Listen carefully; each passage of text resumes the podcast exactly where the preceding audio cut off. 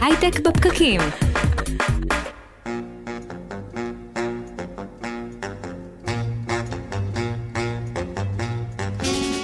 ערב טוב, יום חמישי 2 באפריל 2020, אנחנו הייטק בפקקים במהדורה ביתית. ערב טוב חברים, אנחנו כאן איתכם בהייטק בפקקים, מדברים על יזמות, סטארט-אפים, טכנולוגיה והעתיד. רגילים לעשות את זה מהאולפן, הפעם אנחנו עושים את זה מהבתים. הקור... הקורונה כופה עלינו שינויים, גם אנחנו חלק מזה. אני אורי טולדנו, מברוא הצידי של הזום, שקד אמבו, שלום, ערב טוב. מצוין, מה איתך? בסדר, אני שמח שאתה ממלא את כל הנחיות משרד הבריאות, שומר על שני מטר ומדבר איתי אה, דרך, אה, דרך הזום, כמו שנהוג. אזרח שומר חוק, כל הכבוד. זה אני. איך השתנו חייך כן. בעקבות הקורונה, שקד? השתנו, השתנו, אני מאמין שכמו כולם, אתה יודע, הקמתי משרד חמ"ל בבית, אנחנו יושבים, אה, זה, אני עם החברה אה, הרבה יותר מבדרך כלל. שזה נחמד. כן. כן, שזה דווקא נחמד, זה נכון, אנחנו אוכלים צהריים ביחד כאלה, יש לזה, יש לזה מעלות. אם היה לנו ילדים זה בטח כבר היה מגרעות. לגמרי. אה, אני חייב להגיד שאני גם נהנה. לא נעים להגיד, מין, אני לא רוצה שיכעסו עליי שאני כן. נהנה, אבל אני נהנה. מה, אני לא, לא רוצה לשקר גם. קשה להודות בזה. שיש, שיש משהו נחמד, שובר שגרה, זה קצת אחר. מה זה קצת אחר? יש לי, יש לי פנאי. אה, לא היה לי פנאי כן. הרבה מאוד זמן. טוב, אנחנו ממשיכים לשד... להמשיך לדבר על מצב הקורונה בפרספקטיבה של ההייטק הישראלי, כמו שעשינו גם בתוכניות האחרונות. היום אנחנו נכנסים למאמץ הישראלי להילחם בקורונה באמצעות מיגון טוב יותר, דיאגנוסטיקה, תרופות, ובעתיד גם חיסונים, בתקווה שהעתיד הזה יהיה כמה שיותר קרוב. יהיו איתנו דוקטור שי פליישון, מנהל מרכז ביו ירושלים של הרשות לפיתוח ירושלים. הוא יספר על שיתופי פעולה ועל מאמצים של כ-150 חברות ביוטק להציע פתרונות לקורונה. ובמבט לעתיד ננסה להבין אילו מגמות טכנולוגיות ואילו תפיסות בסיסיות שלנו יישארו איתנו אה, אחרי הקורונה ואילו אולי ייכחדו. אה, זה, על זה נדבר עם אה, לירז מרגלית, חוקרת מן המרכז הבינתחומי, מומחית לפסיכולוגיה של האינטרנט. לפני שנתחיל, קרדיטים על ההפקה, נירית כהן, ניהול קהילה אלמוג בן יוסף, עורך ראשי ומי שיביא לנו את חדשות השבוע ממש בעוד רגע, הדר חי. אנחנו משדרים לכם גם בווידאו בפייסבוק live של כלכליסט ואצטדיון הסטארט-אפ, אתם מוזמנים לשלוח לנו שאלות, תגובות, הערות, אנחנו שמחים על זה, עונים על זה, מה שאתם חושבים עליהם מוזמנים ליצור איתנו קשר שם. וכל התוכן שלנו גם עולה כפודקאסט, חפשו אותנו באפליקציות הפודקאסטים, וכמובן באפליקציית הפודקאסטים של רדיו תל אביב. אנחנו מתחילים עם חדשות השבוע. חדשות השבוע. אדר, ערב טוב. ערב טוב אורי, מה שלומך? בסדר, חוץ מקורונה, או גם עם קורונה שהשפיעה על uh, ההייטק, מה היה לנו השבוע? הכל קורונה אח שלי, הכל קורונה. אז מה היה? אז, אה, אז חדשות הקורונה, יצרנית הציוד הרפואי הגדולה בעולם, הפכה את מכונות ההנשמה לקוד פתוח. אה, מדובר על חברת אה, מטרוניק, ובעצם המטרה היא שכל אחד יוכל לייצר אותה. אה, זה מהלך מאוד מאוד אה, לא טריוויאלי, מאוד לא. אה, זה צפוי בעצם לעלות לחברה מיליארדי דולרים. והמהלך הזה נועד בעצם כדי שחברות אחרות יוכלו לייצר את, ה... את מכונות ההנשמה, שזה, שזה דבר מדהים, זה באמת. דבר שמע, ממש זה אחד מדהים. הדברים היפים שאתה יכול לראות באמת ב- בהייטק העולמי, אפילו לא ישראלי, שבאמת יש איזושהי תחושה של אחדות. אתה יודע, אני ממש טעיתי כאילו לגבי הסוגיה הזאת, כי ברגע שכל הקורונה התחיל, אז התגובה האינסטינקטיבית וה, וה, והנאיבית, אפשר אפילו להגיד, של כל מדינה זה לסגור את גבולותיה, לשמור אותה בתוך עצמה, להגיד, אני אדאג קודם כל לעצמי לפני שאני מדרג את האנשים האחרים, כן. ומנגד ההייטק כאילו רק משלב ידיים, זורק את הקוד לאיזה ענן, איפשהו שכולם יכולים למשוך אותו, נכון. והמטרה היא לעבוד ביחד במטרה באמת לקדם ולהגיע לאן שהוא כמה שיותר מהר. זה, כן. זה תהייה, זה תהייה אמיתית, האם הממשלה צריכה לנקוט גם באותה עמדה בעיניי. מה הכוונה אה, אותה- אותה עמדה מהכיוון של ממשלה? תחשוב על זה שבמקום כלשהו, ואני שם על איזשהו, איזשהו נקודה, אני בטוח שיש מדינות שיש להן יותר מכונות הנשמה ממה שהן צריכות כרגע, האם הן יכולות לשלוח את זה, האם אנחנו יכולים לעבוד ביחד. כרגע כל מדינה עובדת אני לא חושב שיש מדינות שיש להן יותר ממה שהן צריכות, כולם אה, רק אה, מתחמשות כן, ומכניסות לעצמן מחס... אה, המחסור הוא מחסור עולמי. לגמרי. אני בטוח שיש כל מיני מדינות שעדיין חטפו מעט מאוד חולים, האמת ששמעתי את שליפן. יש- יש אה, אה, בדיוק. מסכות ב- במחסנים, נגיד מסכות זה גם משהו כמו מכונות הנשמה ש- שכל הממשלות מנסות אה, להשיג כמה שיותר כרגע. לא, אני של צוותי, ש- של צוותים רפואיים, אני בטוח שיש עדיין מקומות שאין בהם כמות חולים כמו שיש במקומות אחרים, ועדיין יש כן. צוותי- רפואה שאפשר לנצל. השאלה היותר גדולה פה היא הערך שהוא במבחן מאוד הוא ערך של גלובליזציה. מה שהתחלת להגיד קודם, כמה שכל מדינה תסגור את הגבולות ותדאג לעצמה, או לחילופין, שיש פה הזדמנות באמת לשיתוף פעולה בינלאומי, ומצד אחד, אנחנו רואים את שתי המגמות. אמ, אותו דבר שראינו בברקזיט, גלובליזציה לעומת אה, דאגה לאזרחי המדינה. אמ, זה, זה שתי מגמות מאוד מעניינות. אני חושב שגורל העולם, או לפחות איכות החיים של כמה שיותר אנשים, תלויה בכמה שנדאג יותר אחד לשני, או כמה שנחליט אה, כל ממשלה לדאוג לעצמם. הדברים האמיתיים נבחנים בשעת משבר. כן. משפט שאספת מהצבא. ואגב, אנחנו מדברים על uh, הירתמות של ההייטק, אז גם פה יש לנו יוזמות uh, די מדהימות, uh, יוזמה שנקראת חמ"ל ההייטק, של שי וינינגר, מייסד למונייד בפייזר, ואייל ולדמן, שהוא מייסד ומנכ"ל מלאנוקס. הם בעצם יצאו עם מיזם שרותם את החברות ההייטק לעזור במאבק בקורונה. זה ממש מערך שינצל את הקשרים והיכולות של חברות הייטק. אה, ומוצאים בעצם לעקוף את הבירוקרטיה, להשיג אה, ציוד ממפעלים בחו"ל, אה, לממן את כל התהליך הזה, והרבה חברות מתגייסות למאמץ הזה, והמיזם גם אה, כרגע מגייס כספים, ממש מתנהל בצורה ממש כמו סטארט-אפ, שזה די מדהים לראות גם את ההתגייסות, מהמון המון גורמים, המון חברות, ההתגייסויות הן, יש הרבה מאוד פרויקטים שאפשר לראות עכשיו שקורים, וזה די, די מרגש, אז גם פה בארץ אה, הדברים האלה קורים. יפה מאוד. עוד חדשות היה. היה מעניין, חד, ידיעה מעניינת שראיתי על אה, MyHeritage. נכון, נכון. אז זה באמת הידיעה הבאה, שמשרד אה, הבריאות הקפיד ומפתיע את הקמת המעבדה לבדיקות קורונה של MyHeritage. MyHeritage חברה, חברת סטארט-אפ מצליחה שעוסקת כל הנושא של אה, אה, מיפוי גנטי ולהבין אה, להבין לאיזה שורשים אתה שייך. בעצם המעבדה הזאת הייתה אמורה לקיים כעשרת אלפים בדיקות ביום, מעבדה שמייריטג' בעצם החלה להקים. ובהמשך להגיע גם ל-20 אלף, היא כבר שכרה מקום יהודי והיא הזמינה ציוד, וכרגע בעצם כל התהליך הזה מוקפא. זה, אגב, אה, זה, אני, אגב, אני רוצה להדגיש את המספרים שדיברת עליהם. כרגע נעשות בישראל כ-6,000 בדיקות ביום.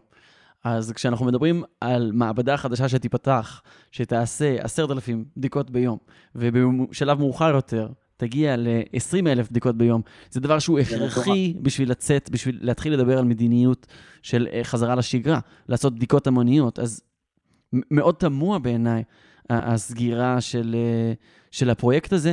אתה, יש לך איזה שהם פרטים למה זה קרה? האמת שממש לא, אין כרגע, הסיבה היא ממש לא ברורה, ו... והחברה גם הייתה אמורה להפעיל את המעבדה ממש אה, ללא מטרות רווח, באמת מתוך רצון אה, לתרום למאמץ.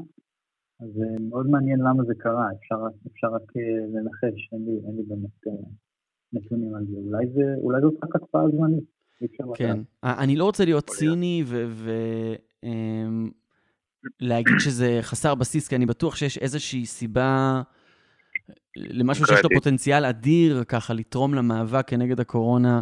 בטוח יש סיבה טובה אה, שבגללה משרד הבריאות סגר את זה, אבל גם מצד שני, צריך לזעוק פה זעקה שהמעבדה הספציפית הזו יכולה פשוט אה, למנף ולהרים את כל המאבק כנגד הקורונה, וזה קריטי ש, שזה יקרה. כן, אנחנו עדיין לא באמת יודעים אם זה נכון, אני זוכר שהיה לנו שיחה עם אחד הרעיונות שאנחנו נראה פה בהמשך, שהוא אה, סיפר שם שחלק מהבדיקות הן לא באמת אפקטיביות, כי הן אה, מגלות אה, שבעצם אנחנו יכולים לגלות חולים רק אחרי איזה חמישה או שישה ימים של תסמינים, ויכול להיות שזה לא מספיק טוב, יכול להיות שבעצם עשו איזשהו חישוב של עלות תועלת, שאנחנו לא מבינים אותו כרגע, אבל כן. אנחנו בטח נבין אותו בהמשך. והוא פשוט לא יצא משתלם. כן. אוקיי, אתם מוכנים לידיעה נוספת? בוודאי, תמיד מוכנים. אז מזל טוב לוויה, לוויה חברה ישראלית שגייסה 400 נכון. מיליון דולר, ועכשיו היא שווה כבר יותר משני מיליארד. גיוס, אה, גיוס בימי קורונה, גיוס ענק. כן. צריך להגיד, אגב, אה, על ויה בהקשר של קורונה, שהם אה, מפעילים, התבקשו להפעיל את מערך התחבורה שלהם באופן מיוחד, והם עושים את זה. עדיין תוכלו לראות אוטובוסים של ויה ברחובות. את הוויה באבל. מדהים. כן, מדהים. כן, ויה באבל, נכון, וגם פה יש לנו בישראל את באבל דן, כן. הפיילוט הזה. אז מה, מה אתה יכול להגיד על הגיוס הזה? היא גייסה את ההון הזה מהבעלים של פיאט וקבוצת הכדורגל יובנטוס, שזה גם אה, מעניין, אה, שורה של אה, משקיעים קיימים וחדשים, פיטנגו משקיע בולטת אה, בחברה, ושני מייסדים ישראלים, כן? זה כן. מאוד יפה. כל הכבוד. להם. כן. הם היו נחשבים כ- עד היום הם גייסו לדעתי משהו כמו 700 אה, מיליון, אז 400 מיליון דולר זה זה אחלה, גיוס די משמעותי והייתי אומר, אה, מבחינתם. כן.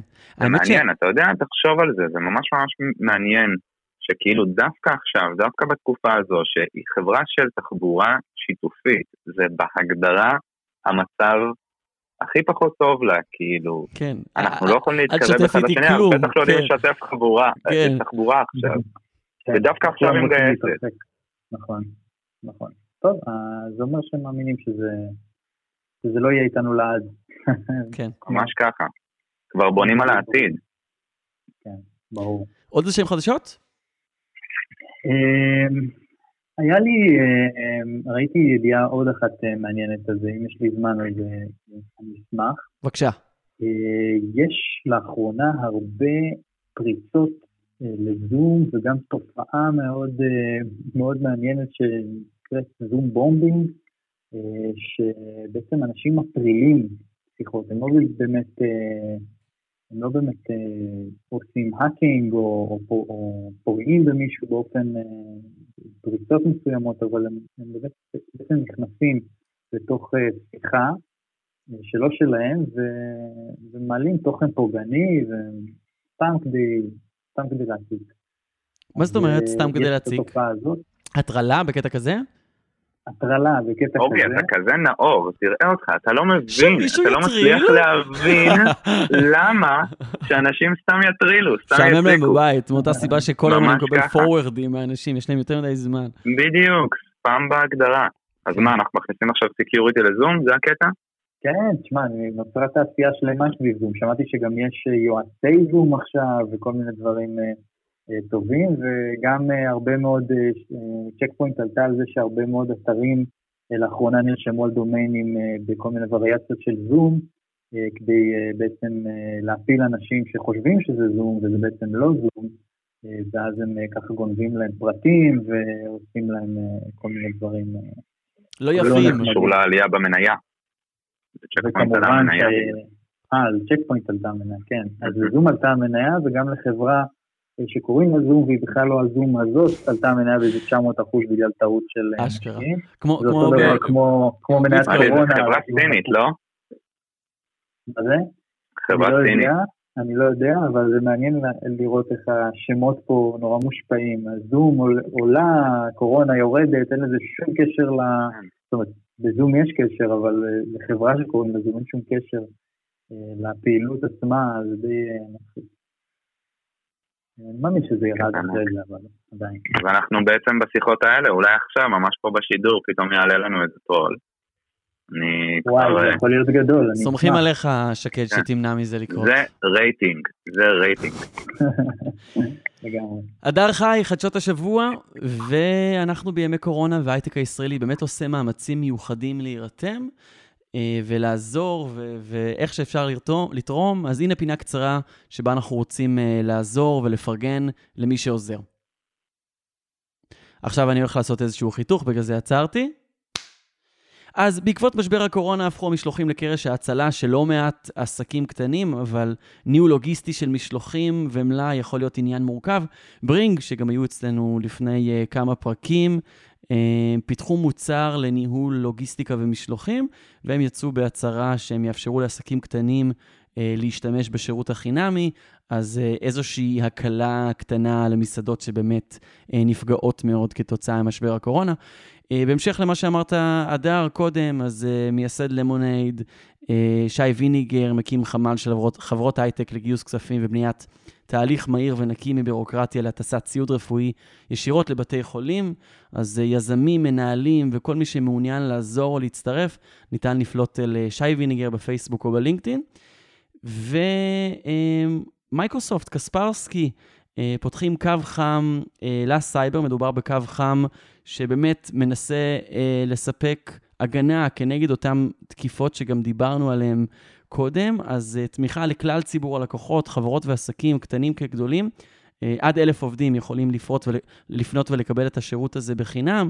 מי שמעוניין לפנות אליהם, אז המספר הוא 1-750-8200, והם מספקים מענה תמיכה חינמי למתקפות סייבר ללא כל עלות במקרה חירום. Uh, מוזמנים לפנות לקספרסקי ישראל. אנחנו הייתי בפקקים, שמחים לפרגן, אנחנו מיד חוזרים עם דוקטור אה, שי פליישון, מנהל מרכז ביו ירושלים של הרשות לפיתוח ירושלים.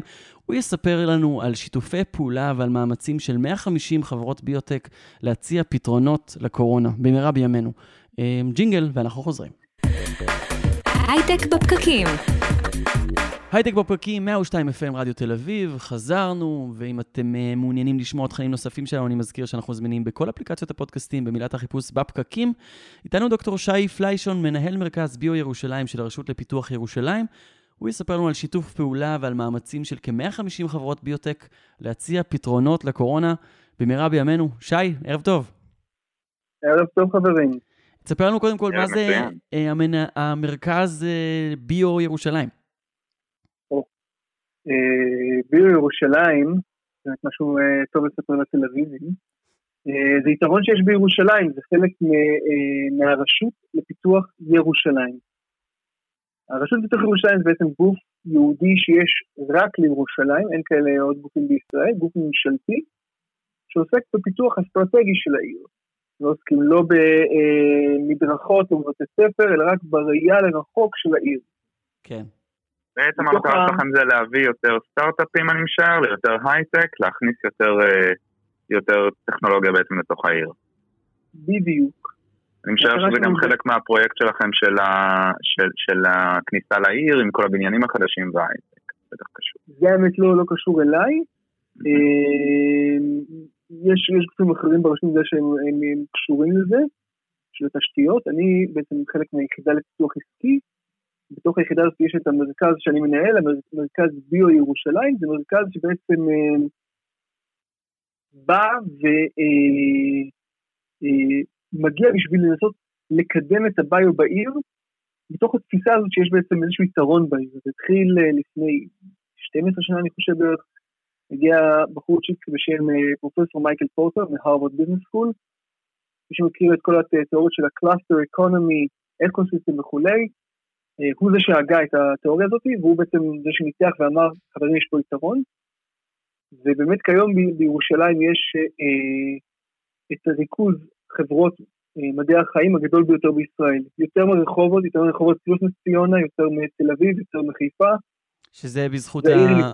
הקרבה לאוניברסיטה באמת... והקרבה אה, לבית חולים להדסה עין כרם? בעיקר, בעיקר, זאת אומרת, בוא נגיד, בוא נשים דברים על המקום, במקום אין אף מקום בעולם שמה שנקרא אקו סיסטם טכנולוגי לא הוקם סביב know-how, סביב הידע האזורי. בלי זה אין לך בסיס. אז הבסיס הוא לחלוטין אה, גבעת רם, הפקולטה בעין כרם, אה, הדסה, הר הצופים, הדסה עין כרם, שערי צדק. כן, והמטרה שלכם זה בעצם ליצור שיתופי פעולה איך אתם, איך אתם מקדמים את הביו בירושלים? אנחנו עובדים בסופו של דבר בשתי uh, מישורים. מישור אחד, אנחנו uh, מקדמים את החברות באופן פרטני. אנחנו נותנים מענקים, כל חברה שמגיעה לירושלים, לירושלים uh, בתחום מדעי החיים, ביוטק או משהו רפואי, 100 אלף שקל על כל עובד עד 4 מיליון שקל, non-dilutive, כסף לחשבון הבנק, אין שאלות, זה לא רשות החדשנות, אתם, אתם, אתם בתחום, אתם מקבלים. ולמה נגיד אנחנו לא מקבלים מענקים כאלה ממשלתיים גם בתחום של הייטק? איזה חיסרון יש גם ל... גם בהייטק. כן, אבל לא, גם בהייטק, לא בצורה, נכון. רשות החדשנות לחלוטין מחלקת גם מענקים כמובן, אבל יש איזשהו חיסרון אה, מבני, אפשר להגיד, ב- בכל התעשייה של ביו, הרי ה-proof of concept בתחו, בכל התחום של ביו הרבה יותר ארוך. הוא דורש הרבה יותר תקציבים. אני, אני אגיד רגע מעבר שיש גם בירושלים עוד גוף שנקרא ג'יינקס שנותן מענקים להייטק. כן. אבל אתה צודק, בביוטק יש מחסומים שלא קיימים בהייטק. הביוטק דורש הרבה יותר כסף. הייטק רגיל, זה אני ואתה ההורים, מחליטים שאנחנו לוקחים איזה מוסך, אתה בא אליי פה למרפסת, אנחנו בונים איזה שטות. אנחנו רוצים קדימה, אם יש היינו ביו. ביקוש, אין ביקוש, תוך חצי שנה אנחנו רואים לקבל תשובה. בדיוק. כן. חצי שנה, ארגז בירה, שתי אה, לפטופים והרבה זמן פנוי ואתם עם of concept. כן, שקד שיודע לקודד גם יעזור בזה בהחלט. מה זה? שקד שיודע לקודד גם יעזור בזה בהחלט. זה, חשוב העניין הזה. כן. בביוטק אתה צריך בגדול את זה, פלוס איזה חצי מיליון דולר, 700 אלף דולר בשביל להקים את התשתית הראשונית. פרט שולי. כן. פרט שולי קטן, מה שנקרא FFF, Friends, Friends Family in Pool, לא יעזור לך פה, אלא אם הפרנדס שלך הם אנשים מאוד מאוד מאוד תחומים. אה, כן. ברוב המשפחות והחברים זה לא עובד, ולכן אה, החבר'ה, החברות מדליות את עצמם למוות אה, from day one הרבה פעמים. כן. כן. על אבלואציות גם- של מיליון דולר, אתה מבקש חצי מיליון דולר, זה בעיה. כן, יזם נשאר עם איזה עשרה אחוז תוך כלום זמן. אז זה הקושי המבני, קודם כל אתם מחלקים מענקים, וגם אתם מנסים לקדם שיתופי פעולה בין חברות? נכון מאוד. אנחנו גם מקיימים פרויקטים אסטרטגיים. אחד מהדברים שאנחנו עושים למשל זה הביוגיב. ראינו את הצורך הזה בתשתיות, אה, ליצור, אה, אה, שצריך את המעבדה וכולי, וזה כל כך הרבה כסף. בנינו את המעבדות האלה לחברות. שמנו שם את כל המכשור שאתם יכולים לחשוב עליו. ביקשנו מהאוניברסיטה אה, שתיכנס שם גם כספק שירותים, כי זה נמצא בתוך גבעת רם, וכל זה, אה, אנחנו נותנים, נותנים את זה בעצם באיזושהי עלות אה, שהיא די סמלית של עשרות אלפים שקל, זה בערך, אני חושב שעשינו שהוא טיפה פחות משליש מהעלות האמיתית של המקום הזה, אבל זה משהו שחברות יכולות להרשות לעצמם, עשרות כן. אלפים שקל, גם bootstrapping, זה משהו שהוא, שהוא אפשרי. לגמרי. זה, זה לא שני חבר'ה בגראז' אבל זה משהו שהוא כבר יותר קרוב למציאות והוא באמת, אה, הוא, הוא מקנה נכון. לחבר'ה האלה את האפשרות האמיתית להתחיל להתפתח גם אה, ללא אמצעים. שוב, חשוב להגיד, אחרי שנה, זה לא לתמיד, אז זה בערך שנה, שנתיים, לא יותר מזה, יש חוזה שאתה מתחייב להיות זמן מסוים, אבל אחרי שאתה מסיים שם שנה, אתה כמובן, אה, אין לך שום דבר בידיים, אין לך, שום דבר לא שייך לך מהציוד הזה, אבל, אבל, אבל אם אתה הצלחת, ההערכה שלך, האבלואציה כבר קפצה, במידה והצלחת, אם לא, תסיים ולך. אבל אם הצלחת, האבלואציה שלך כבר קפצה, לך עכשיו תגייס את הכסף למעבדה שלך, אתה לא, אתה לא תדלל את עצמך כבר. בדיוק. אתה יכול לגייס לפי שווי גבוה יותר, אתה מן הסתם שווה יותר עכשיו. כן. א- אנחנו רגילים, שי, להתעסק בתוכניות שלנו בעיקר בהייטק, אה, פחות מתעסקים בביו. אמ, בביו בעצם, ברגע שמצאתי תרופה שהיא עובדת, מה... אין לי פה איזה מרדף אחרי, אחר ביקוש. אנשים רוצים להיות בריאים. נכון. אמ, אז איך בעצם זה- זה- אני- זה שונה? אני לא שמעתי עדיין על מישהו, אתה יודע, חס וחלילה שחטף סרטן, ואתה יודע, ומצאו תרופה חדשה לסוג שלו, והוא אומר, פחות, פחות, פחות זורם לי, אני מעדיף ביקוש. שזורם מהסרטן שלי. זה לא, זה לא חולה על. סיגריות או איך להמשיך לעשן. כן. חולה על סיגריה. זה, קורה, זה קורה, אבל כשמגיעה התוצאה הדי מתבקשת אה, בהרבה מקרים של סרטן ריאות, אם יש אה, תרופות לנושא הזה, אתה משלם. כן. אתה או חברת הביטוח שלך, כן, אה, משלמים את זה. אז אה, אני תמיד מסביר את זה שבעצם זה כמו אה, קוראים וקבלנים. זאת אומרת, קבלן, אם הוא צריך לבנות בית, אז אה, מה, זה חשוב האזור, זה חשוב העיצוב, זה חשוב השיווק, הרבה מאוד חשוב השיווק. זה הייטקיסטים, דבר- הקבלנים. מה זה? ההייטקיסטים הם הם הקבלנים. ההייטקיסטים, כן. בדיוק. אם אתה צריך לבנות, אתה בונה.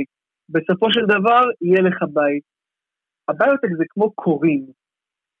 אתה לא יודע אם יש זהב או יהלומים או עופרות של אה, נחושת במקום שאתה מגיע, ואתה לא יודע מה הריכוז שלהם. אתה יודע שאתה צריך להגיע אליהם, אתה מנסה למצוא את הדרך, ובסופו של דבר כשאתה מגיע אליהם, אז אה, אין הרבה בעיה של שוק קשה. אה, אבל אתה גם לא צריך לחשוב הרבה על שיווק, אתה הרבה פחות חושב מה שנקרא על האקו-סיסטם, כי אתה לא צריך לדעת כן. אה, מה קורה אצל השכנים שלך. אתה הגעת לזהב, השכן הגיע, הגיע לזהב, סבבה. אתה יצרת תרופה לסרטן מסוים, השכן שלך ייצור תרופה לאותו סוג של סרטן, סל התרופות כרגע צריך גם את התרופה שלך וגם את התרופה שלו. כן. אמ, כאילו יש הרבה פחות מרכיב של תחרות ומרכיב של ביקוש בעצם, כי הביקוש פשוט קיים, והתחרות היא לא, היא לא כל כך פקטור ב- בסיפור הזה. נכון מאוד. זה שוק אחר לגמרי. ואיך בעצם נראה התהליך? הרי הרבה, קודם כל אני מניח שלוקח יותר זמן לפתח אה, מוצרים של ביו, וגם יש הרבה אי-ודאות מצד החוקרים עצמם, הרי הם לא יודעים אם המוצר שלהם עובד או לא, כי הם עושים את הניסוי, הם, הם, כאילו אסור להם לדעת את זה. אה, יש הערכות שנעות בין 10 ל... בין 1,000 ל-10,000. בין 1,000 ל-10,000 חומרים שמתחילים לבדוק אותם אה, כתרופות, התהליכים הראשוניים, לא מדבר על הסריקות הגדולות.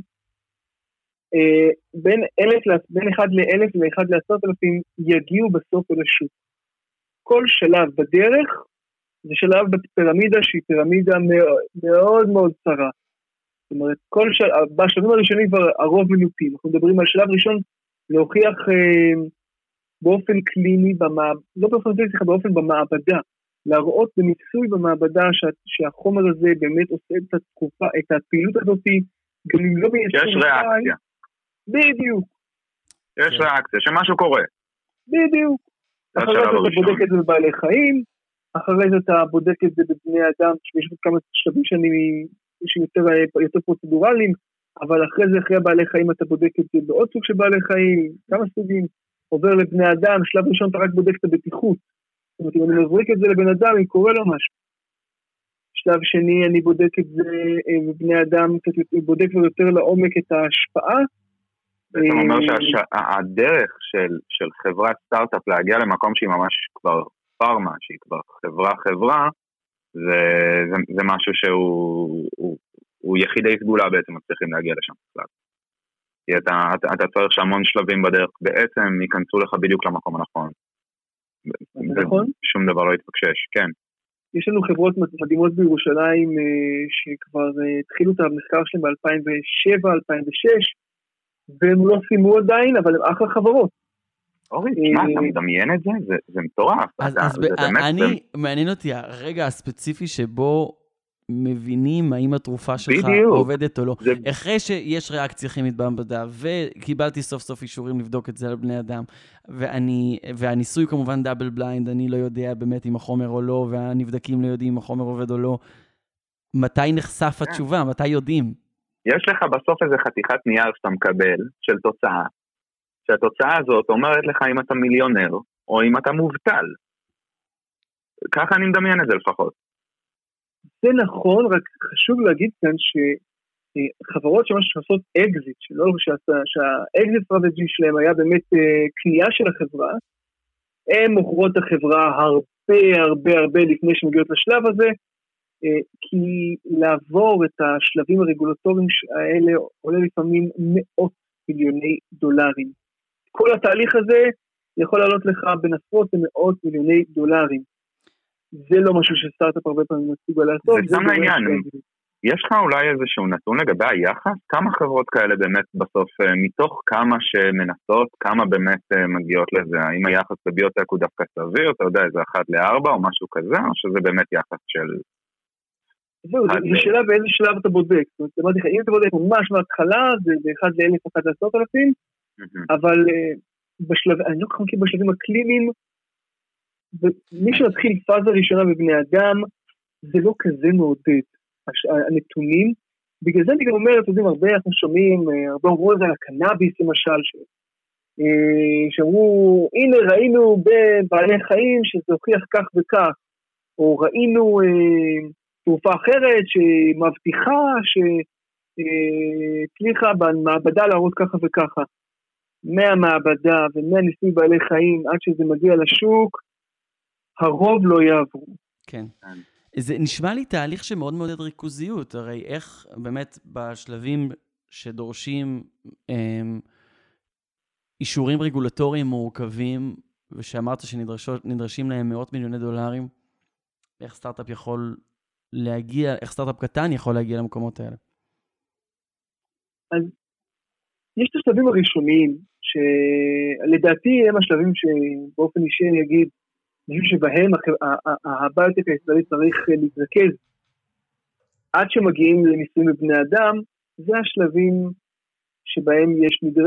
הם השלבים הפחות יקרים יחסית, והם השלבים אה, שבהם יש יותר דרישה אה, לחדשנות. כן. ועכשיו בוא, בוא, בוא ממש נשליך את כל האקוסיסטם המפלצתי הזה על, על הקורונה. אנחנו חושבים שלנו יש שינוי בחיים, מה קורה לכם? מה קורה אכן, שם? אכן, אכן. הקורונה זה אכן משהו קטנטן שנכנס לחיינו. אה, פיצי, לא משנה הרבה. ממש מנסים לא שהוא לא ייכנס אלינו. אה, כן. חוץ מזה שאני חושב שרוב מאזיננו, כולל אותי ואותכם, אני חושב, זה האירוע הכלכלי הכי גדול שחווינו אנחנו או הורינו. כן. אה, מבחינה גלובלית, זה, מדהים, לא משנה עם מי אתה פה מדבר עכשיו בעולם, באיזה צ'אט, מה שמעניין אותו זה קורונה, לא משנה מאיפה הוא. אתה. לא יכול לנהל שיחה של מה קורה בלי שהמילה קורונה עולה כמילה רביעית. או קוביד. בטח אצלכם, איך, איך אצלכם זה היה? בטח אתם... אני מדמיין בן אדם אחד נכנס, אומר חבר'ה קורונה בלאגן, כל החברות אה, מתחילות לחשוב, כאילו מה, מה עושים, זה גם הזדמנות עסקית, אתה יודע, גם מעבר כאילו ל... גם אנחנו נ, נהיה קצת אה, קפיטליסטים צרי לב, זה הזדמנות עסקית, יכול זאת להיות. אומרת, בוודאי, בגלל זה אנחנו מדברים איתך היום. בדיוק. הזדמנות עסקית מטורפת. אני אגיד שדווקא, ברור שההזדמנות עסקית וכולי, אבל יש הרבה חברות שקפצו על העגלה, לא בקטע של אה, ביזנס, אלא בקטע של אה, קפצו, יותר נכון, מתחת לאלונקה, בלי להבין מה הרווח בסוף, מתוך ההבנה שצריך כרגע. כן. יש הרבה מאוד חברות כאלה. אה, יש לנו הרבה חברות גם דרך אגב, ש... אה, עוד, עוד, עוד, מ- עוד אה, בתחילת, ה- עוד אה, בתחילת, לפני שזה הגיע לישראל, בתחילת המאגפה אפילו בסין, היו כבר בתפוסה מלאה, יש לנו חברה בשם ארגמן, יוצרים מסכות מאוד מיוחדות, אה, עם יוני נחושת בתוכם, שעושים איזושהי אה, פעילות גם מוכחת מחקרית, מ-2013, שנגד אה, חיידק, אה, סליחה, אמרתי חיידקים, התכוונתי נגיפים, נגיפים כמובן. חיידקים, נגיפי אה, שפעת, אנחנו מקווים שזה יהיה אה, אפקטיבי גם על נגיפי הווירוס הקורונה הנוכחי, אה, וירוס סארס 2, אז אנחנו מאוד מקווים שזה, אז הם דרך אגב כבר מתחילת פברואר, אה, לא לפני, בתפוקה מלאה. הם לא מפתחים להם שום מוצר. אז יש ב- לנו חברות ש... ב- באמת, אה, אם ננסה לחלק את זה לתחומים, באילו תחומים בעצם מנסים אה, להיאבק בקורונה? אני אגיד, יש, יש לנו בעצם כמה שלבים שבה, אה, שגלים טכנולוגיים נקרא להם ככה, שעולים, הם לא יורדים אחרי זה, אבל השלבי העלייה שלהם הם, הם אה, וה- והשלבים שרואים תוצאות הם עם הזמן.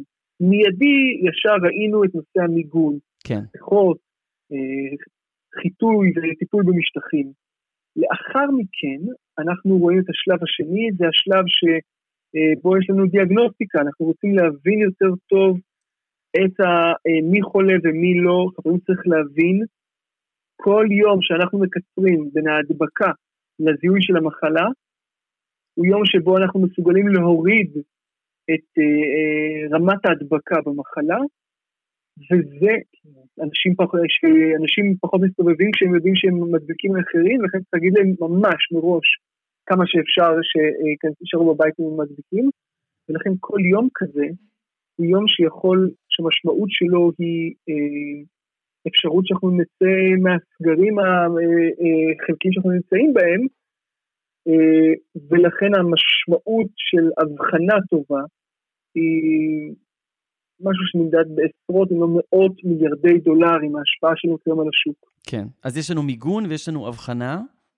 בדיוק. שלב שלישי, אה, ויש בתוכו, אם תרצו, אבל אה, נעבור על זה אחר כך, יש בתוכו תתי שלבים, אבל זה שלב התרופות. עדיין אני לא, אני לא עושה מה שנקרא פרופילקטי, אני עדיין לא אה, מונע, אה, בעיקר לא תרופות שמונעות, אבל אני מבצע טיפולים או, אה, או, או לתסמינים, או לפעילות של מערכת החיסון שלי, שהיא לא תהיה מוגזמת, או, או נגד הווירוס עצמו.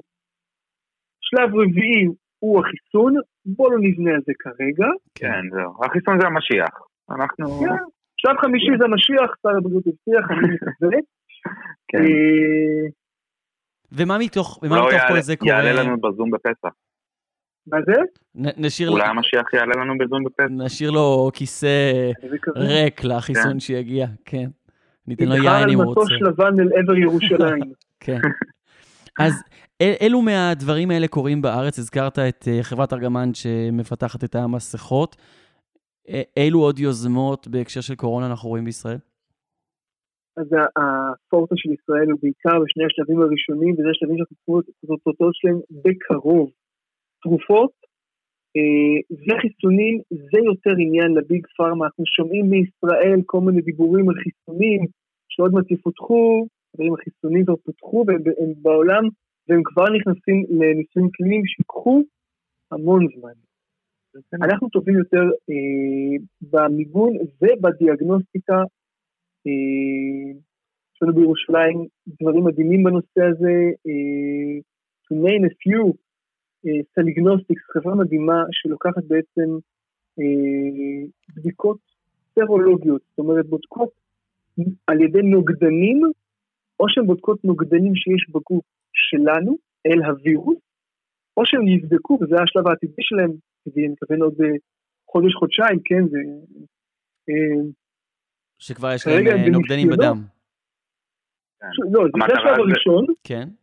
המטרה זה באמת לבדוק אם בן אדם יכול להידבק שוב, האם הוא חלה כבר או לא, אני מבין. זה השלב הראשון. השלב היותר טוב, היותר מדויק, אה, זה לבדוק אם יש לך את הווירוס.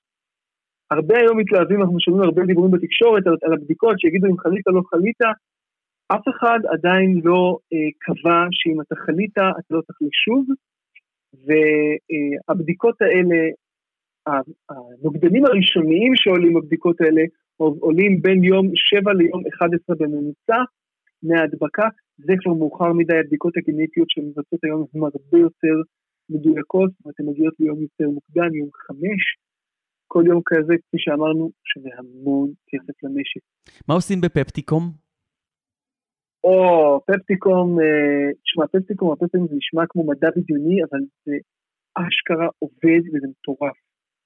פפטיקום אה, הן לא חברת תרופות נורמלית. בחברות תרופות רגילות אה, לוקחים מנעול ומנסים הרבה מפתחות עד שאחד מהם במקרה יפתח אותו, מנעולים זה בעצם הרצפטורים בגוף או אה, אותם אה, אזורים בנגיף או בחידק במקרה אחר שאתה רוצה לפגוע, כן. ספטיקום מסתכלים על המנעול ומטעינים לו את המפתח, יש להם תוכנה מטורפת של אה, AI, של אה, בינה מלאכותית, שיודעת בעצם לקצר את הניסיונות. זאת אומרת, בגדול מדובר ב-10 בחזקת אה, 30 ניסיונות, זה אה, כמו לזכות ארבע פעמים ברצף, פעם אחרי פעם אחרי פעם, ארבע פעמים בלוטו האמריקאי, זה משהו חולני.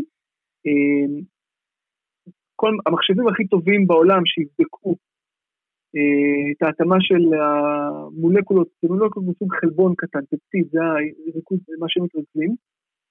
אה, זה יכול לקחת בערך בין אה, 15 ל-20 שנה למחשב, להם יש, אה, יש תוכנה שיודעת לבצע קפיצות. קפיצות בדרך הזאת שיודעת, גורמת להם תוך מספר שבועות היום כבר, להגיע למצב שהם יודעים לזהות איזה מולקולה תוקפת איזה, אה, מצליחה לתקוף איזה אזור איפה. הם כבר הצליחו למצוא אה, פפטיד קטן שיודע לחסום את הגישה של הווירוס אל התאים בריאות שלנו. אה, ה- ה- הווירוס עם נגיף הקורונה בעצם מגיע ודופק על הדלת, התאים שלנו די מצומצמים, לא רואים מה קורה מולם, אה, אין להם עיניים, הם פותחים למי שפותח, שדופק בפעמון, כן. ו- אותו רצפטור. Um, הבנתי. שיש גם חברה בשם אקדמיקס ביו, שגם עושים שימוש מעניין ב- בבינה מלאכותית. הם, הם עושים יותר בלימוד מכונה, כן. אה, תמיד אני, חייב להגיד, אני ביולוג, אני לא באמת מבין לעומק את ההבדל אה, אבל דווקא החבר'ה באקדמיקס ובטקסטיקום תמיד מסבירים על ההבדלים. כן, עומדים על השמות. זה חשוב. כן. היום, אתה יודע, היום, היום, היום אין לך סטארט-אפ, לא משנה מה, בלי קצת machine learning ו big data, זה לא, נכון. אתה לא יכול... יש מילים. נזילות בארץ. כל, כל בן אדם שפותח קיוסק אומר שיש לו סטארט-אפ. זה אותו רעיון. ואז אחרי זה הוא אומר שיש לו בינה מלאכותית, ואז אתה שואל אותו איפה הבינה המלאכותית פה, ושם בדרך כלל השיחות נתקעות. אז מה הם עושים באקדמיקס ביום? שמע, הם חבר'ה מדהימים, אה, זה חברת מודיעין, אבל מחקרית. זאת אומרת, זה בדיוק חברה כמו חברת מודיעין עסקי, אומר. כמו כל ה-Black U ואלה, הם, יש להם בעצם איזושהי פלטפורמה שיודעת לעבור על כל המידע האקדמי שקיים, ובתחום הקורונה אתה חייב להבין, זה מידע שמצטבר בטירוף כל יום. אנחנו מבינים היום פחות מאשר לפני שבוע, אני יכול להגיד את זה בצורה ודאית, מלפני שבועיים בוודאי עם הפריצות דרך שהיו בנייצ'ר וכל מיני מאמרים, אני, מדענים ששומעים את זה ואומרים כאילו מה, היום אתה לא מסתכל על, מחקר מלפני שבועיים, זה בכלל לא נחשב של כן. הקורונה.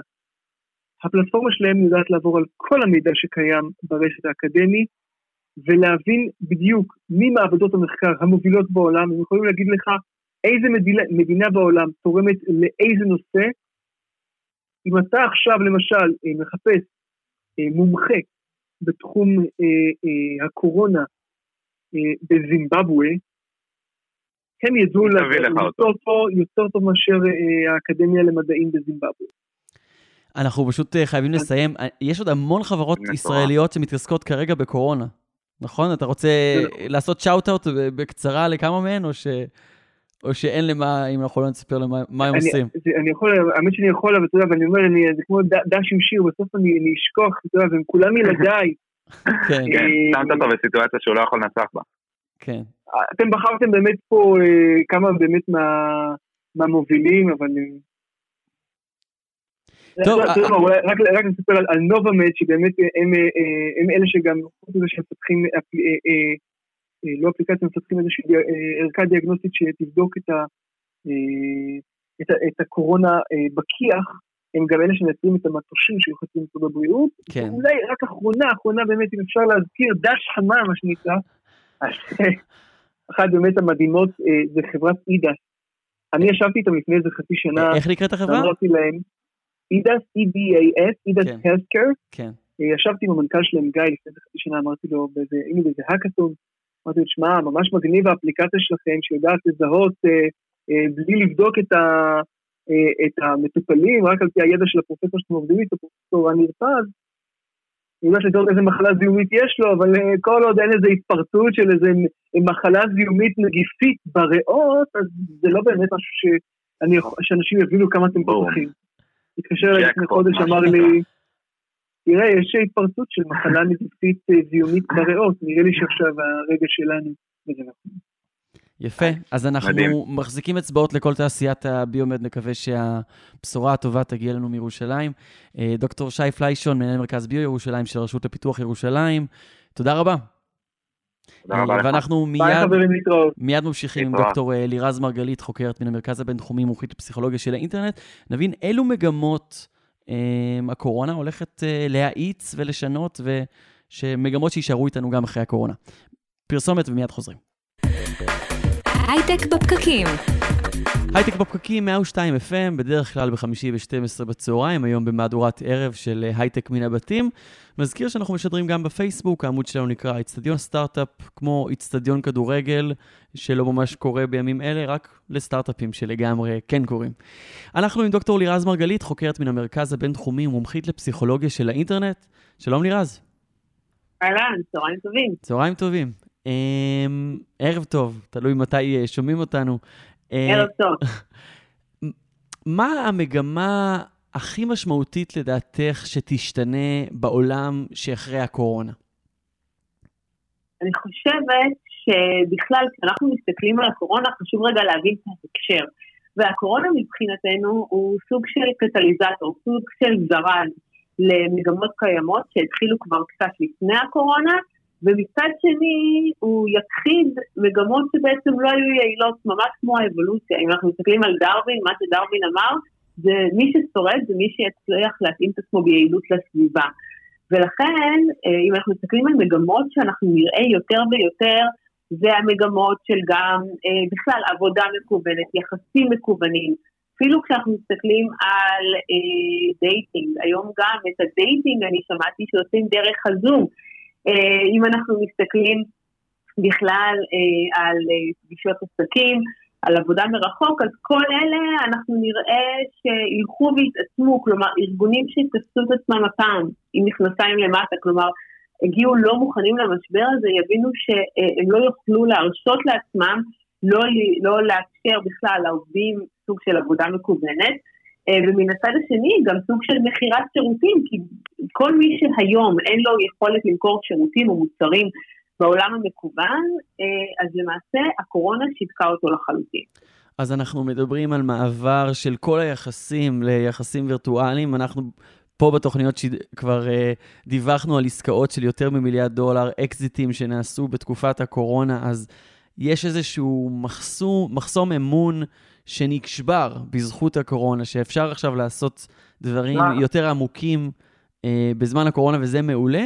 Uh, וגם, את אומרת, e-commerce, יותר מסחר באינטרנט, כי עכשיו כמובן אנחנו תלויים בזה. נכון מאוד. אני גם חושב, אתה, אתה יודע, זה מין מגמה כזאת שאתה מסתכל, אתה רואה שעוד אפילו לפני תקופת הקורונה, אתה יודע, לא יודע, כשאנחנו היינו לפני, לא יודע, לפני עשר שנים נגיד, כן. dating באפליקציות וכאלה, זה היה, אנשים לא היו עושים את זה, אתה נכון, מבין? או... כאילו היו מדברים איתך על JDate, זה לא היה זה, היום היו מוכרחים לספר על זה גם. כאילו שהוא רווק. כן. בדיוק. היום זה ממש כאילו מובן מאליו, ואני חושב שגם הסיפור הזה עכשיו עם הקורונה זה בעצם שבר לנו איזשהו סוג של מחסום. פתאום אתה מסתכל ואתה אומר, וואלה, שיחת וידאו זה לא כזה רע. זה לא כזה רע. אנחנו רואים פה תופעה נורא מעניינת. מה שאנחנו רואים פה זה שהרבה פעמים חוקרים ואנשי מקצוע, כולל אותי, בעצם אנחנו, אני חוקרת את ההתנהגות בעולם הדיגיטלי, אני חוקרת איך הטכנולוגיה משפיעה על הפסיכולוגיה שלנו. ומה שאנחנו רואים בצער רב זה שאנשים מאוד מתרחקים מכל המקום הזה של שיחה פנים על פנים. וברמה כזאת שאנחנו חוששים שאנשים שגדלו עם סמארטפון ביד, הם לא יודעים לזהות כוונות, הם לא יודעים לזהות הבעות פנים, כי בסופו של דבר זה משהו שאנחנו רוצים לרכוש אותו, ואנחנו ראינו שעד לפני המשבר, העולם הלך יותר ויותר לקראת אינטראקציות מרוחקות, כלומר אינטראקציות בוואטסאפ, שאני לא צריך רגע לראות את הבן אדם, אה, אינטראקציות בפייסבוק, שבפייסבוק תמיד יש לי את הפרסונה, את הייצוג החיצוני הדיגיטלי, זה לא באמת אני, זה מישהו אחר ש... כל הפלטפורמות האלה מאפשרים לי כלים כדי להסב, לשים פילטרים, לשים מחסומים, כדי שלא ידעו מי אני. איך זה, איך זה משנה את האינטראקציות עצמן? אז זהו, אז מה שאנחנו רואים פה בגלל הקורונה, שאין לנו ברירה, אנחנו רואים ששיחת זום הפכה להיות הכלי הכי מרכזי. עכשיו, מה קורה בזום? בואו רגע נבין מה קורה בזום. בזום אה, אני חייב להיות ממוקד בבן אדם שמולי, אני חייב לראות מהן הבעות הפנים שלו, אני חייב להיות קשוב, אז למעשה כל הדברים שכביכול ניסו להתרחק מהם, אנחנו חוזרים עליהם וחוזרים עליהם בגדול, ויותר מזה, אנחנו רואים שבמשבר הקורונה, הפייסבוק הפך להיות פחות דומיננטי, פחות מרכזי, כי מסתבר שבמצבים כאלה אנשים לא רוצים פייק. הפייסבוק הוא פייק לחלוטין. זה לא אנחנו שם, זה דמויות שאנחנו, שמייצגות אותנו, ובזום אנחנו לא יכולים לברוח. כן. זה אנחנו הרבה פעמים עם הפיג'מה, הרבה פעמים בלי איפור, איך שאנחנו באמת, ואנחנו חוזרים בצורה מסוימת למקום הזה של להיות אנושיים.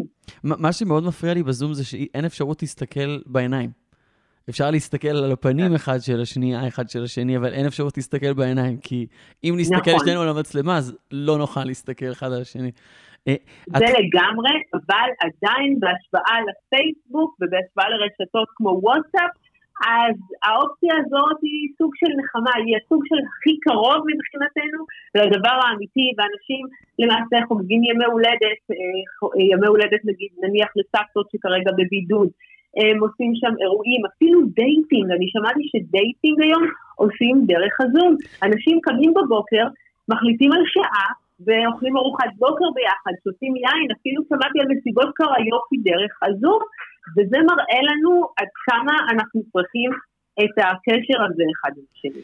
אם ננסה למצוא איזושהי חוליה מקשרת בין השינויים שאנחנו רואים, איך שאני אה, רואה את זה, תגידי לי איך שאת רואה את זה, אנחנו נהיים קצת פחות אנטי לטכנולוגיה באופן כללי. אם היו לנו יחסים אמביוולנטיים לטכנולוגיה שלוקחת מקומות עבודה, או מרחיקה אותנו מהמקום שמרגיש לנו יותר טבעי ואותנטי, אז עכשיו כשאנחנו תלויים בה בצורה כל כך מוחלטת, האם אחרי הקורונה יהיה יותר קל ליזמים לעשות פיצ'ים על הטכנולוגיה החדשה שלהם, שיש להם disruption מטורף לשוק? כן, אנחנו באמת רואים שהזום עד היום, בואו נשים לב רגע מה קרה פה, עד היום הזום מבחינתנו היה משהו שהוא מאוד מאוד פונקציונלי, וכשאני קוראת זום זה תחת הכותרת של כל הווידאו קונפרנס למיניהם. כן. ובאמת אנשים עשו את זה כדי לעבודה מרחוק, פגישות מרחוק, ובאמת היה לזה קונוטציה מאוד מאוד עסקית.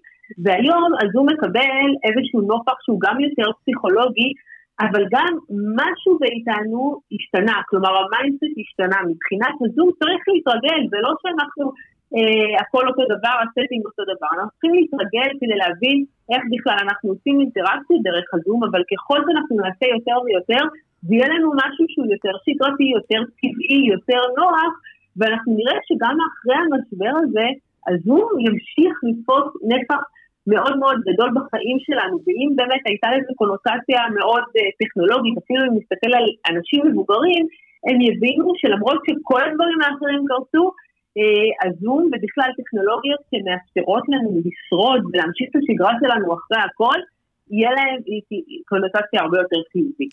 ו... מה ששמתי לב שהזום מלמד אותנו יפה, ובגלל הפונקציונליות שלו, אתה צריך באמת לשתוק ולהקשיב כשמישהו אחר מדבר, וכשאתה מדבר כולם צריכים לשתוק ולהקשיב לך. זה משהו שאנחנו הישראלים כנראה פחות טובים בו, כן. אבל... אה, זה נורא יפה שאתה אומר את זה. זה נורא כן. יפה כי יש מחקר שלם על הקשבה. זה נראה לנו משהו נורא פשוט, אבל להקשיב זה באמת לא... לא מובן מאליו. בדיוק, ומסתבר שאנשים הרבה יותר שבעי רצון אם רגע מכריחים אותם להקשיב. בהתחלה הם לא מבינים למה אומרים להם את זה, למה מה הבעיה להקשיב, אבל אם אני למשל אנחה שני אנשים ואגיד להם, תקשיב רגע ותנסה לא לדבר בשיחה, תנסה רק להקשיב לבן אדם השני, הם פתאום מגלים דברים שעד עכשיו הם היו על אוטומט, הם פתאום מגלים שהם יכולים ללמוד משהו מהבן אדם, הם יכולים לראות, אה, ללמוד עליו בכלל, על איך הוא מביע את עצמו, איך הוא מבטא את עצמו, וזה משהו שהזום מכריח אותנו בעל כורחנו לעשות, זה מאוד מאוד נכון. חשוב להגיד שיש המון אנשים שהם היו נוודים דיגיטליים לפני אורי שלנו פה, הוא אחד כזה. זה חבר'ה שגם ככה עבדו מהבית, וכל השינוי הקונספטואלי הזה הוא לא איי איי בשבילם. ובעצם כולם uh, עוברים לאורח חיים שלך, אורי, אה? זה נכון, זה נכון, אם רוצים טיפים לאיך לעשות את זה, אז, אז אני כאן. אני כן יכול להגיד שזה למידה אינסופית. שזה כל הזמן, יש לי דברים שעובדים מעולה חודשים מסוימים, ואז הם מפסיקים לעבוד, ואני כל הזמן באופטימיזציה לדבר הזה. זה להיות it כזה. כן. להיות uh, minded ללוז. כן, וגם איזשהו טשטוש שצריך לקבל אותו בין, בין חיי העבודה לבין החיים הפרטיים, בין על מה שכן מקבלים עליו כסף, בין מה שלא מקבלים עליו כסף, אבל זה גם ככה השינויים שעובר uh, שוק העבודה, ומהבחינה הזאת יהיה נחמד אם uh, כל, מש, כל המשבר הזה רק יזרז אותם. אני רוצה לנסות להפסיק לדבר על הזום, שזו הדוגמה הראשונה ש, ששמים לב אליה בהקשר לשינויים בעקבות משבר הקורונה. אילו עוד שינויי מגמות אנחנו צפויים לראות? אז אנחנו מסתכלים רגע על תהליכים של גלובליזציה, ובנקודה שבה תפסה אותנו הקורונה בהיסטוריה, היינו בנקודה שהגלובליזציה הייתה בשיא שלה. כלומר, אם אנחנו מסתכלים על מפעלי ייצור בסין ובעצם עובדים בכל העולם, ואני חושבת שענקיות הטכנולוגיה קיבלו מכה מאוד מאוד חזקה. אם ניקח לדוגמה את אפל, לצורך העניין, שבאמת כל המפעלים של הייצור שלה היה בסין, והיא כן. ספגה מכה מאוד חזקה, אה, אני חושבת שהיא תשקול ותחשוב פעמיים אם היא יכולה לסמוך באופן כל כך נחרץ לא על אה, בכלל ארץ בגלל המרחק שלה, אלא על תרבות אחרת. ויש המון המון אה, אצבע מאשימה שמופנית כלפי סין, ולא להיכנס לכל הטענות כלפי מה שקרה שם עם הווירוס הזה, אבל באופן כללי, אה, אני חושבת שהתרבות המערבית תנסה יותר לסמוך על עצמה. אני לא אומרת שארצות הברית אה, תמשיך לייצר רק בארצות הברית, אבל באופן כללי אנחנו נראה מגמות שפחות, שכן דווקא יגרמו לנו לריחוק מתוך הגלובליזציה. למען האמת זו מגמה שגם ראינו לפני, כשאת חושבת על זה. טראמפ באמת אה, הנחיל איזשהו... איזשהו כיוון מסוים שהוא לא, רוצה לא לעשות. לא רק טראמפ, אפשר להגיד גם על בריטניה והברקזיט. כן. נכון. באמת מדברים על הנקודה של הגלובליזציה, כמה שהיא חשובה להתמודדות עם המשבר הזה, כי הרי אם כל מדינה תנסה לצבור אה, משאבים אינסופיים של מסכות ומטושים והדברים שאנחנו, ומכונות הנשמה, הדברים שאנחנו יודעים שהם במאבק מאוד גדול בין המדינות, אז כנראה שכולם יפסידו. ויפה לראות גם מגמות הפוכות שקורות, אבל את נשמעת לי יחסית פסימית לגבי הכיוון של, ה, של הגלובליזציה. כן. גלובליזציה היא נורא נורא חשובה, ואנחנו רואים שמה קורה רגע בגלובליזציה? זה גורם לנו שאם עכשיו חוקר בארץ יצליח למצוא תרופה לקורונה, מחר אפשר באיטליה כבר יהיה לטפל במישהו. נכון. שזה באמת מדהים, העברת הידע הזאת זה משהו שהוא נורא נורא חשוב בכלל לקדמה שלנו, להתפתחות שלנו, לא היינו יכולים להתפתח בצורה כל כך מסיבית אה, אם לא הייתה העברה הזאת של ידע. ומצד שני, אנחנו רואים פה תופעה מעניינת, אנחנו רואים פה יותר ויותר האשמות שכבר, אני לא הייתי אומרת אם זה היה רק בגדר קונספירציה, האשמות שיש להן עדויות מאוד מוצקות, שסין ובכלל דרום קוריאה אה, שיקרו, וגם רוסיה אגב, שיקרו לגבי מספר האנשים שנדבקו שם, שיקרו לגבי מספר המתים, שהנתונים שם הם מאוד לא נכונים, ואם אנחנו מתחילים לחשוב שהם מרמים אותנו בדברים כאלה, אז למה שאנחנו נוכל לסמוך עליהם? הרי כדי בכלל, הטענה או ההנחה היסודית שאנחנו חייבים בשביל גלובליזציה זה אמון. זה להיות מסוגלים לסמוך על זה שמישהו מעביר לנו את האמון הנכון, בהינתן זה שאנחנו לא יכולים לבוא ולבדוק אותו. ואם זה לא קיים, ואני חושבת שזה יתערער מאוד, אה, כי סין, אני חושבת שהיא לא ניהלה נכון במשבר, בגלל ניסיונות ההסתרה, יהיה מאוד קשה לחזור ולסמוך עליה, גם ברמה המדינית, אבל זה גם ישליך ל, לרמה העסקית, ואם אנחנו לא יכולים לסמוך על מישהו, אין סיכוי שנוכל לעשות איתו עסקים. מה שמאוד יפה לראות זה שהמגמות הכי חשובות שהיו לפני המשבר עכשיו מקבלות איזשהו טוויסט חדש בעקבות המשבר. גלובליזציה הופכת להיות באמת מהותית ויותר חיי אדם מאי פעם עומדים על הפרק אה, ביכולת של מדינות לשתף פעולה. אני אופטימי, אגב, אני מאוד מקווה דווקא שינצלו את זה לשיתוף פעולה, ארגון הבריאות העולמי יהפוך להיות לכוח משמעותי יותר, ואולי נראה גם יותר שיתופי פעולה גם בתחום האקלימי, אה, שאני מקווה שיהיה יותר שיתופי פעולה. אני חושבת שכן, אבל בין מדינות המערב, אני חושבת שדווקא אה, כל השיתוף פעולה הפורה שהיה, והתחיל להיות באמת עם סין, שבאמת טראמפ ניסה להביא אותו לסוף שלו, אני חושבת שטראמפ הוא יצליח. כלומר, בא לו לגמרי מהדלת האחורית, אבל בגדול, יהיה לנו מאוד קשה לחזור ולפתוח. מקווה שנצליח, אבל. חייב לסיים עם איזושהי אה, אה, זווית יותר חיובית. בראה טובה. אה, דוקטור לירז מרגלית, חוקרת מהמרכז הבינתחומי, מומחית לפסיכולוגיה של האינטרנט, תודה רבה. תודה. אה, ואנחנו לקראת סיום, תודה למי שהצטרף אלינו לזום הזה, הדר חי, שקד דמבו, תודה לכלכליסט ולרדיו תל אביב על שיתוף הפעולה. תודה לכם שהאזנתם לנו, מקווים שאתם מאזינים לנו תוך כדי שטיפת כלים או ריצה על הליכון, ושאתם לא מחוץ לבית אם זה לא באמת באמת הכרחי. אם הצטרפתם רק בסוף, אל דאגה, תוכלו לשמוע את כל השידור שלנו בכל אפליקציות הפודקאסטים, וכמובן באפליקציות רדיו תל אביב. אה, חפשו בפקקים, הייטק בפקקים, אנחנו כבר נעלה, ממליצים לכם לעקוב. ועכשיו אנחנו יוצאים לפגרה קטנה, אה, חס וחלילה לא בגלל הקורונה, אלא אה, פשוט בגלל פסח. אז אנחנו נתראה ונשתמע רק בעוד אה, חודש. אנחנו הייטק בפקקים, אני אורי טולדנו, תודה לכם על ההאזנה.